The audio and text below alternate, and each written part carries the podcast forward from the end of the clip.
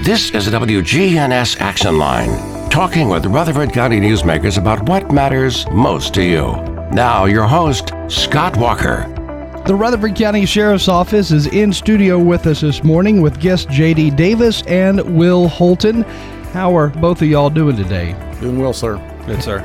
What all is happening at the Sheriff's Department? What's the biggest focus? Well, for us, it's obviously uh, narcotics, narcotics trafficking, opioids, and uh, overdoses, and assisting folks getting into treatment for opioid use disorder. With the use of drugs, are we seeing it literally everywhere, or are there certain areas where you see more of it? Drugs don't discriminate; it's everywhere. Anywhere that you know someone has that disorder or has things going on in their life where they feel like they need to use it, it's everywhere in, in society. When you talk to people out there who obviously are are intoxicated, or you know, it's obvious they're using something do they ever tell you, you know, this is why I started using? Do you ever get a glimpse into their life? Yes, sir, absolutely.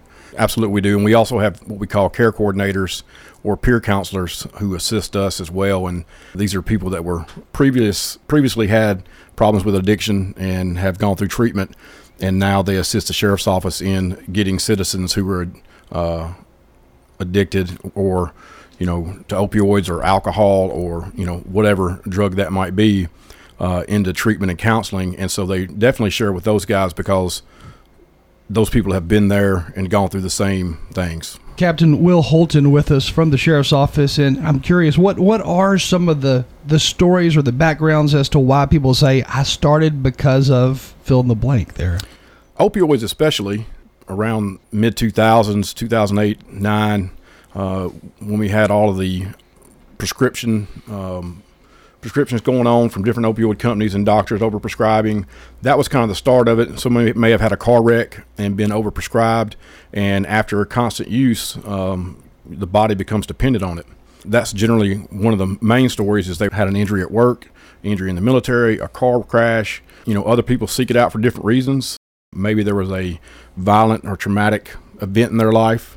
They may have started with another drug and it just transitioned to opioids or heroin it varies, but all of them have about you know four or five same similar stories where it kind of one of those things usually is part of it. Obviously, there's some people out there who have to take painkillers for the rest of their life, and I'm sure for good reason. But as long as they're not overusing when they're driving and you pull them over, first of all, they get nervous at times too. But what should those folks know whenever they do get pulled over? Well, first of all, I'd recommend if you're if you're taking opioids for the rest of your life that you don't drive, because to be under the influence, it's, it's illegal to be under the influence of any narcotic, whether it's prescribed or not, and to operate uh, a motor vehicle on the, on the highway. Just because you've built up a tolerance doesn't mean you're, you're not impaired. Assuming the person is not using a drug while driving, uh, and of course, we're talking in this case a legally prescribed drug, but the driver is carrying that medication with them because they're going to need it once they get to their destination. What should that person know about how to carry their medication in a way that won't lead to an arrest, that won't lead to extreme suspicion on the part of the law enforcement officer that pulled them over? Right. So, uh, the first, first and foremost, what they should do is have their prescription with them at all times. Don't carry your medications in a separate bottle because if you get stopped and you have oxycodone, Opana, some of the other opioids that are prescribed by a doctor, you need that ready available so that the police can see, hey, this is legal. It's been issued by a pharmacy through a doctor, and that's all you need. And I've never even heard of Opana. Is that similar to the oxycodone? Well, I mean, there's various types of opioids. You've got tramadol, Opana, Oxycontin, oxycodone, morphine. JD, you help me out there? Hydrocodone. Hydrocodone. So as far as what each one does differently, I'm not a doctor or a pharmacist. I can't really give you an educated answer on that. Those are just the type of brands that we see or the type of opioids that we see on the street generally. I'm curious, is it safe to carry your whole pill bottle with you if you're out and about and, and for some reason you know you're going to need that medicine? It's best practice, but you don't have to take your whole pill bottle with you. Just take a copy of the prescription. Okay. Like a copy of the paperwork from the pharmacy. Right. Have that with you so if you're stopped, you can say, hey, this this is the oxycodone or the hydrocodone that I was issued by the pharmacy. Here's the paperwork to go with that. All right. And again, this morning, one of the topics, narcotics, that is obviously a, a, very big concern because we're seeing headlines about narcotics, about overdoses every single day, and Rutherford County is not immune to any of that. So, with uh, overdoses and overdose deaths, are the numbers high here locally? I think any any number, any death is is is unfortunate and is high. But I don't, you know, as far as other areas in the country, there are other areas that are higher than us. But it is high in this area as well, and we're working every day to, to combat that. And that's one of the reasons we started the STOP unit, which is strategies and tactics for opioid prevention. These guys and girls go out on the street every day and not only look for people that are trafficking opioids or any drug, but they also try to connect care coordinators with individuals who have opioid use disorder or any other type of addiction. They try to get those individuals into rehab. We also do visits in the jail with inmates and try to connect them with care programs and get them out of incarceration and into a, a rehab service. I think currently we referred over 500 people to rehab, and I think about 200 have attended rehab. And that's citizens in Rutherford County. How often does it happen where the person you pull over or the person you stop gets in trouble for having a narcotic with them that maybe is not prescribed to them at all and they you know obviously bought it on the street?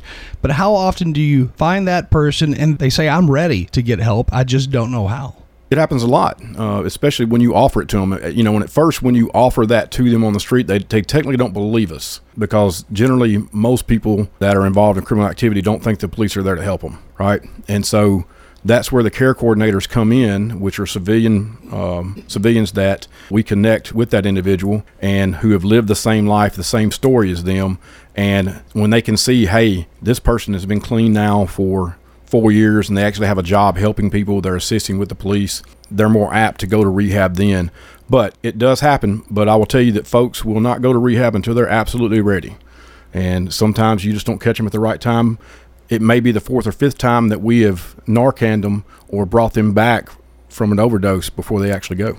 Talk a little bit more about that Narcan because you hear a lot about that in the news as well, and that literally does save a life. But how does that work? And do all deputies have Narcan with them? Yes, sir. All deputies have Narcan. It's, it's the, the medical term for it is pharmaceutical term for it is naloxone. I think the, the brand name is Narcan. But what naloxone does is opioids bind with the opioid receptors in the brain and basically block it and releases dopamine. And eventually, if it's too strong, you'll stop breathing, which will eventually lead to your death. What naloxone does is it knocks the, the opioids off the opioid receptor and blocks it.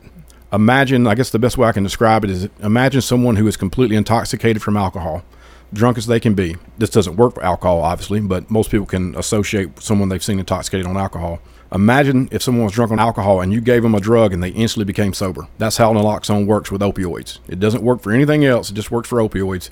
But the moment you give them that dose, if you get it to them early enough, before they're not too far gone, they instantly come back. They go from not breathing to being completely intoxicated on an opioid to no longer any effects obviously you see a lot of the same people day in and day out who are overdosing and you're probably like you said you may use narcan on that same person several times how often is i won't say too often but what what's the most you've seen the same person receive that narcan treatment i wouldn't i would say that it's not uncommon for people that have chronic opioid use disorder that every day they have to use some type of heroin fentanyl or some type of illicit opioid, I wouldn't. I would say it's not uncommon for them to overdose. We've got folks that we have personally Narcaned over five or six times, and that is just the ones we know about. These guys and gals uh, that are addicted, a lot of them have Narcan with them. So if a friend overdoses, they can give it to them. The ones that have this chronic use, they're seeking out the strongest heroin, fentanyl pills they can find because they've been using so long, they've built up such a tolerance. And so when they're out seeking the strong stuff, they built up such a tolerance, they overdose more often. It seems like fentanyl worked itself into the picture of drug use by way of drug suppliers or drug maker illegal drug makers infusing it into whatever drug they're trying to sell so that they can uh, I guess bulk up the amount and and make more of it because it's so potent. But now are people actually searching for fentanyl alone? Absolutely. Your your chronic people that are chronically using that are using every single day when they wake up they're seeking that out because they've built up such a tolerance. What you and I would die from being non-users, that won't even affect them at this point. So they're they're seeking out the, the strongest drug out there. When when I was working in investigations, it wasn't uncommon for someone to die from an overdose. Other users find out that this person died from an overdose from this dealer's drugs and then go to them because they think they had the strongest. That's scary. I, I, mean, to be in that mindset, that mind frame, to look for that in, in such a way. Well, when you have the disorder and your body is, I won't say you're using it because you want to anymore, it's because you have to. I had a doctor explain it to me one time that people that are coming off of opioids, if they haven't had opioids in a couple days, their need to use opioids is seven times stronger than your need to eat when you're hungry. Wow. So imagine you hadn't eaten for three days, what you would do to get overeat. something to eat. Yeah, overeat. And, and, the, and the things you would do to find food. And when you put it in that perspective, it's almost like they can't not use without professional help. So when people are buying fentanyl on the street, are they buying it in the form of a pill? Is it a liquid like you would see at a hospital, or, or what is it? It could be in pill form. It could be in powder form. It can be um, they. There's fentanyl patches. They're used for for cancer patients that stick to your skin that slow release, and I'm sure it could be in a liquid form as well. Generally, what we see is pill form or powder form mixed with what they think they're buying is heroin or something like that. The real issue or the, the most dangerous part for me, in my opinion, of fentanyl is uh, a lot of these dealers are pressing fake Xanax, fake hydrocodone. It's just a pill binder with fentanyl in it. And some people are recreational, what we call recreational drug users, meaning they use it on the weekend. They're not a regular drug user. Maybe they use Xanax sometimes on the weekend and they buy it off the street, and what they get is not Xanax, it's actually pressed fentanyl in the form of a Xanax pill, and it's the last thing they do. You know, a, a pain relieving pill versus a pill that is meant for anxiety, those two are quite different. Once they take that fake Xanax and they realize it's, it's not Xanax, they're going to realize that really fast. They don't realize it. They don't realize it. No, sir. They go to sleep. Some obviously die. Yes, sir. They go to sleep and they don't, and that's that. That that's sad. Hey, it's real sad. Is it normal for you to to find teenagers that have overdosed, or, or are you mainly seeing those who are I don't know twenty to thirty years old? What are, what are you seeing age wise? I, I, yeah, I don't think there's a real age group. I mean, it's all over the spectrum. And in 2016, 2017, we had a batch of pills come into Rutherford County, and we had probably 40 overdoses in one night and several deaths. And it was all from a batch of pills that were pressed fentanyl. It was all over the spectrum of different age groups, different demographics. Anybody that bought from this individual either had an overdose or, or died. So when there is a, a bad batch of drugs that come in, it's more potent than what it should be, and it's obviously going to lead to deaths. When that happens, you see the repercussions of it really fast, and you know it sounds like really quick. Hey, there is a bad batch of XYZ out there being sold right this minute. Yes, sir. We knew within about, I think I got about six phone calls about overdose after overdose, and I knew pretty much immediately that we had a serious problem, and we called every agency that could help and Rough County Sheriff's Office, Murfreesboro, Smyrna, La Vergne, DEA, TBI, we all joined together and worked for about 72 hours straight and basically got it off the street, made several arrests. It was a long, it was a long couple days. This happening, it's almost like a riot breaks out, and you have to call in nearby sheriff's departments, police departments to all come in, lend a hand but you know where to go in those cases. This, you could be literally all over the map running from up towards Woodbury and then all the way out to La Vergne. Yes, sir. The, the investigation was from probably Shelbyville all the way to Nashville, multiple locations because that's how fast that narcotic spread. And we probably had 40 plus investigators working to figure out what was going on and, and to and to find the source. Did you find the source? Yes, sir. And what happened in that case? They were prosecuted federally. Were you able to charge them with murder or maybe multiple counts of murder? I, I can't remember exactly uh, what they exactly were charged with. I do think they were when they were sentenced. It was enhanced because it led to death, and so exactly what their sentence was. I don't recall exactly, but it was over 20, 25 years. Did this drug dealer that was selling these drugs that led to overdoses, did they know exactly what they were selling or did they buy it from somebody else to resell on the street? They bought it from someone else in Nashville to sell it on the street. One one of the and it was multiple dealers obviously. You had the source and then you had sub dealers below that. Um, I can speak specifically about one of them that I investigated was lo- was local here in Rutherford County, and he had a family member overdose. He had multiple people calling him saying that people were overdosing, and he continued to sell it anyway. We had uh, information through the investigation that he knowingly sold it, even though people were overdosing, and his reasoning was he wanted to get his money back. Typically, in an investigation, when you're able to exactly find out where the drugs came from to begin with, the, the original location of where they were made, what is that original location? I mean, typically, what are you seeing as far as where those drugs originated from? It depends on the drug. I mean, if it's Opana, Oxycontin, oxycodone, or hydrocodone, that can originate from a prescription given to your, your uncle for um, back pain or any other issue that someone diverts to street use. Maybe a family member steals it. Maybe a burglar steals it from your medicine cabinet. Maybe uh, they steal it out of the mail. They steal it out of your car. But it's it's been diverted from its inten- original intention, which was for a um, an injury or some type of medical issue. Uh, so that's how most of it hits the street. Uh, fentanyl uh, is coming through the southwest border. Heroin's coming from the southwest border, um, from Mexico, and uh, you know when it gets like if it's uh, fentanyl and it's shipped in, you can buy a pill press. People buy pill presses and they buy a pill binder and they press it into the shape of a Xanax, a hydrocodone, a you know you you name the pill, and they can pl- press them in clandestine labs, and so there's a multitude of ways that it can end up here, but that's some of them. Just a few months ago, the Department of Homeland Security sent letters or memos to a variety of cities, Franklin, Murfreesboro, Nashville specifically, saying, uh, well, they didn't say it this way, but basically, we overlooked or allowed for those 600, roughly 600 immigrants to cross over the border, and they're headed for your city over the next few months to come. And uh, they allowed for that. You know, even these, even though these were folks breaking the law, crossing over the border illegally, they still allowed for it, and then they sent letters to cities.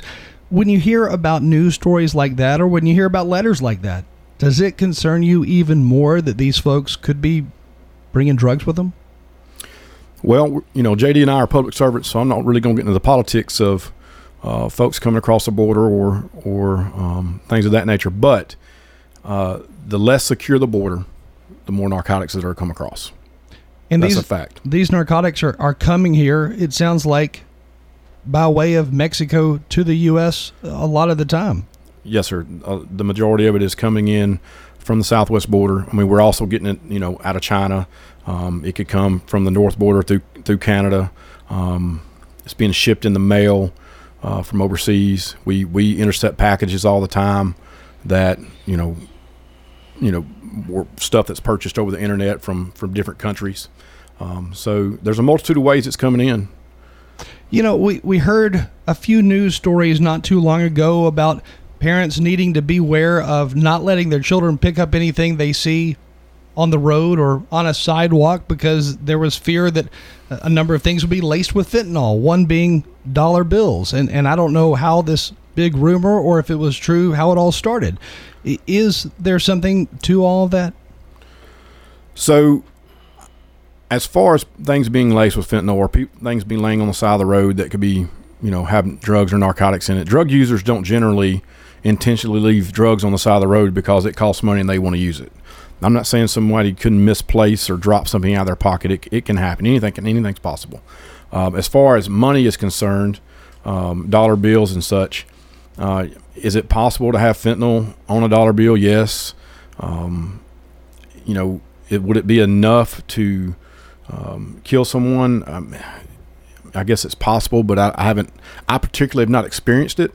Um, but the reason that dollar bills and such uh, were a concern is that a lot of people will roll up dollar bills to snort narcotics, and you know, or I've found drugs inside of you know one, two, three, four, five dollar bills or lottery tickets, or they'll fold it up in that uh, and put it in their wallet. I guess as a as an effort to hide it. So, you know, could there be narcotic residue or fentanyl residue on some on currency? Absolutely. Now, going back to the stop team, the the program or the I guess the group of folks who are volunteering to help folks get off of drugs, how did that all come about at the sheriff's office? So I worked investigations for uh, narcotics investigations for a long time, and we were just going to death after death after death. Um, and in 2018, I was promoted to patrol lieutenant. Uh, I went back to the patrol division and um, we were still having a lot of deaths. And Sheriff Fitzhugh wanted um, a program to address uh, drug use and overdose, and uh, try to get some people into treatment, and to help get inmates out of jail uh, and into treatment. And so he allowed me to write a DOJ grant um, to start the unit. And so uh, the Department of Justice awarded us over eight hundred thousand dollars to pay for the salaries of those five deputies and equipment and training.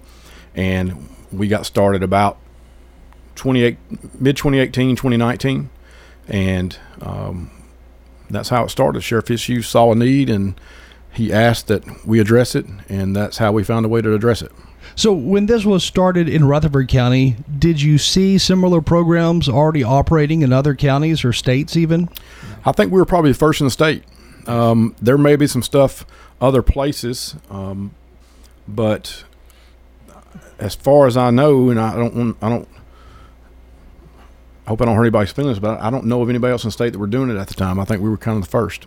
That that's a, a big accomplishment. So at the beginning stages, was was it effective? That first few months, that first year you were doing this? Absolutely. Um, we started putting people in rehab the first first month. And, you know, at first it was like one or two. And then next thing you know, we were doing, you know, four or five a week. And so, um, you know, if we prevent one person from dying, I think it was it was effective.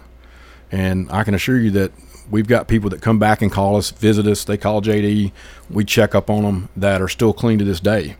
Um, and so, you know, I guess what's your measure of, of success? How many lives saved, what's what's that measure? And I think you know one's worth it. Uh, so once the person is actually uh, you know caught, you, you go out to whatever address you get the call for, and you find that subject who is obviously using or, or, maybe he's selling we don't know what's going on first of all but once you get there and you realize they've got a serious drug problem and they tell you i want to get clean i just don't know where to go how long does it take for them to get into treatment and then also, I guess they have to go through the court process too at the same time. We can generally do it that night. Direct access. So yeah. they they go into treatment, and then from there, if they're facing charges, how do they go to address those charges? Well, so if it, if it's a, a a small amount of narcotics, let's say they have a small user amount of narcotics because they're uh, they're dependent generally what we'll do is we'll place that into evidence for destruction. If they agree to go to, to rehab immediately, we'll destroy it. That, that, that's and, pretty awesome. And we don't charge them. You know, um, I, I can see where that would turn around lives. I mean, once you factor that in with them being able to actually get treatment, I can see where that would turn a life around quickly. Absolutely. Um, and, you know, the way we look at it, if we take them to jail – um, it's basically wash, rinse, repeat. You can arrest them over and over and over again, and if you don't treat uh, the cause of what's the problem, um, we're going to continue to do it. You can't arrest your way out of this problem. You have to to fix the problem, and these these folks are the ones that are breaking into cars and stealing radios, stealing change, shoplifting, um, you know, prostitution, um, selling drugs, um, doing burglaries. They're doing these crimes not because they want to, but to get the money to buy the narcotic. And so if we can solve the narcotic issue, then we solve all these other crimes as well. And if they're not sitting in jail, if they're at a rehab facility and they're not sitting in jail, then the taxpayers aren't paying for them to eat, paying for their medical bills, sleep. And so it it's a less of a burden on the sheriff's office and the jail, and it opens up and frees more beds for more serious offenders. And so it, it you know, it's also a cost savings once you get them out of that facility and you get them into a rehabilitation. Now, you also mentioned volunteers. So there is a volunteer side of this program? Well, they're not volunteers. Actually, um, they are contracted by the state of Tennessee. Uh, they're paid, and they um, basically they're, they're peer support counselors. They're folks that have were you know addicted to something at some point in their life. They attended a rehab facility. They got out. They went to training. They got so many hours of of you know being under a licensed professional as far as counseling, and now they come out with us and they connect these uh, opioid or, or uh, dependent individuals with uh, services. And so they're kind of our go between. Um, you know, they're the experts on treatment. We're the experts on crime and drugs and narcotics. And so we work together and they connect them. And um, so we're actually adding uh, right now two full time to the sheriff's office. Specifically for the STOP program? Yes, care counselors. They're going to work in the jail and on the street with these guys, and they ride with them. They, you know, we, we go to homeless camps, we go to hotel and motels where there's uh, large uh, drug problems or prostitution issues, um, and you, you know we connect them and basically try to get them off the street, try to get them into into treatment or get them out of jail and get them into treatment, and just trying to solve the issue as a whole.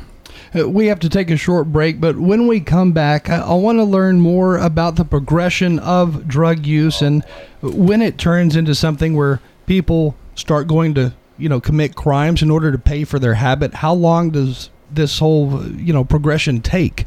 Guest today in studio, we have Sergeant J.D. Davis and Captain Will Holton. The Action Line on FM 101.9 and AM 1450 Murfreesboro, FM 100.5 Smyrna, and streaming at WGNSradio.com. Hi, this is Peter Demos with Demos's Restaurants. I'm always one of those that goes on and off diets. One of the places I love to eat out the most and still be able to do so and maintain a healthy weight is at Demos's. And, you know, at is one of the things that I started doing because of my own eating habits is, is we have a low calorie menu and a low carb menu. So depending on whatever diet that you like, we have options for you that are available at Demos's. Please have your family join our family for lunch or dinner seven days a week at Demos's. The Blue Raider fan source for officially licensed Middle Tennessee gear is Raider Tees. T shirts, caps, sweats in all sizes, designs, colors, children's to plus sizes. Raider Tees has decals and license plates to show everyone your favorite team. Plus, check out their wide selection of Blue Raider art, jewelry, even golf tee markers. Show your Blue Raider pride with the largest selection of Blue Raider merchandise anywhere by shopping Raider Tees, 910 Ridgely Road, just before the bridge over Broad behind Chewy's. During Omaha Steaks semi-annual sale, get 50% off site-wide and save on mouth-watering favorites. At omahasteaks.com slash sizzle, load up on all the delicious flavor you crave at half price. Plus, get eight free Omaha Steaks burgers on select packages at omahasteaks.com slash sizzle. Endless possibilities, endless flavor and value. Visit omahasteaks.com slash sizzle and get eight free Omaha Steaks burgers with select packages during the semi-annual sale today.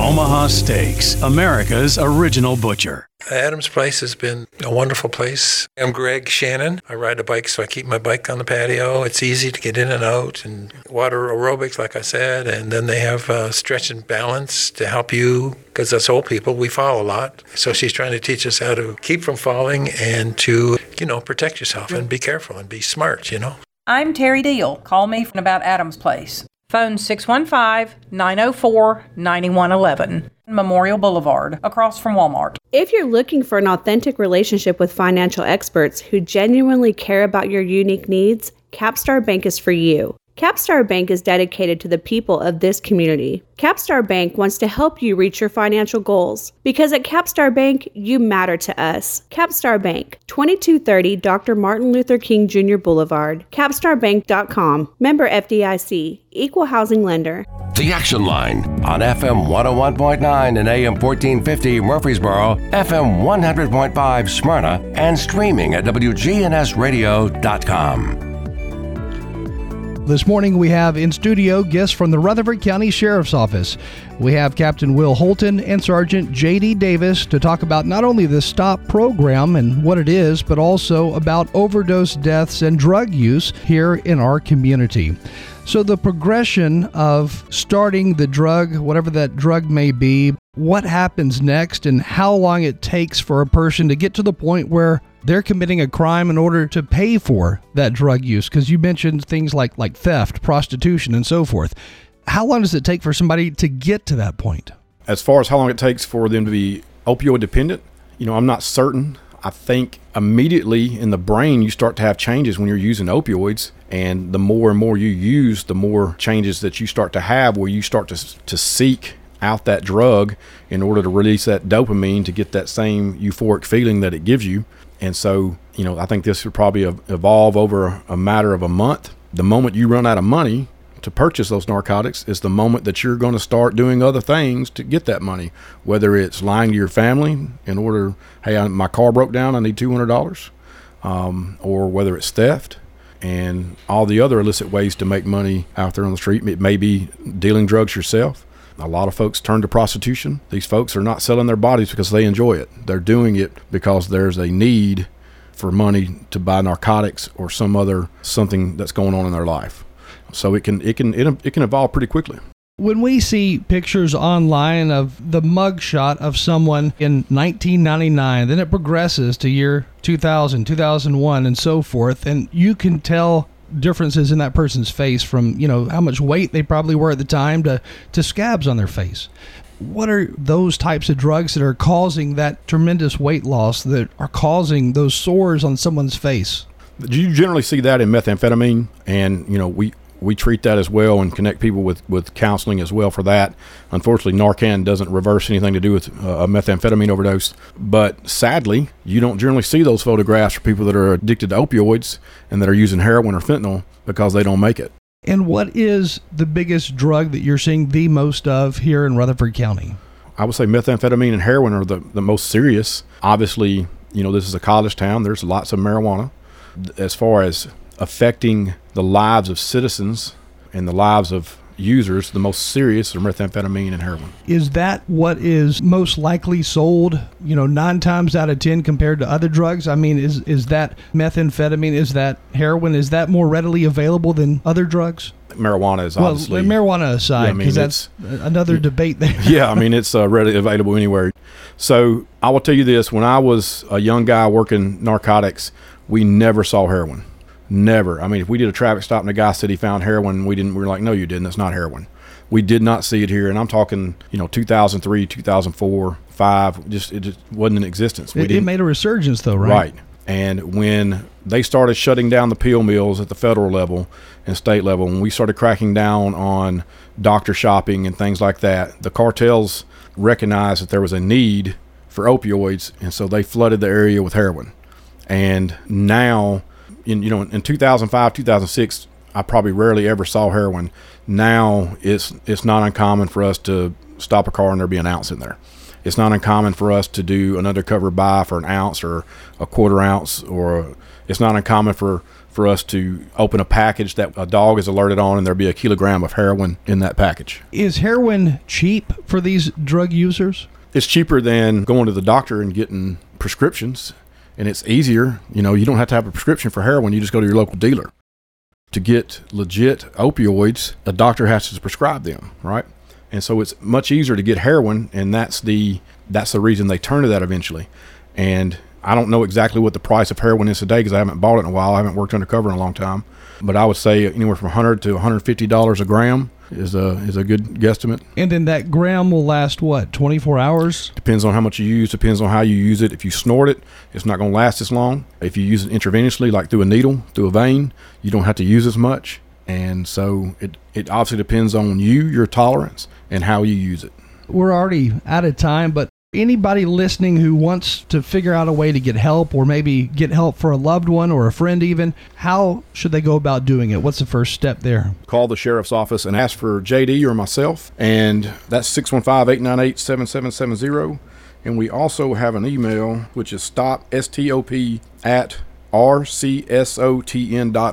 and you can give us tips. You can ask for assistance, and we'll we'll follow up with you. And for anybody listening, you know, calling the sheriff's office to get off of drugs seems like a, a far fetched thing to do, but there's no trick here. I mean, literally, they can talk to you, they can talk to either one of you in order to find that help. If you call and say, "Hey, I've got a drug issue and I want help," one of us will come out. We'll assist you with that. And if you've still got some drugs on you and you want to go to rehab, we're gonna turn those drugs in for destruction and we're going to get you to rehab. As long as you volunteer it and you know are wanting seeking help we're not going to we're not going to arrest anybody that's seeking help. And again for anybody who is curious as to who to ask for sergeant jd davis or captain will holton at the rutherford county sheriff's office. And uh, we appreciate both of y'all joining us this morning. Thank you sir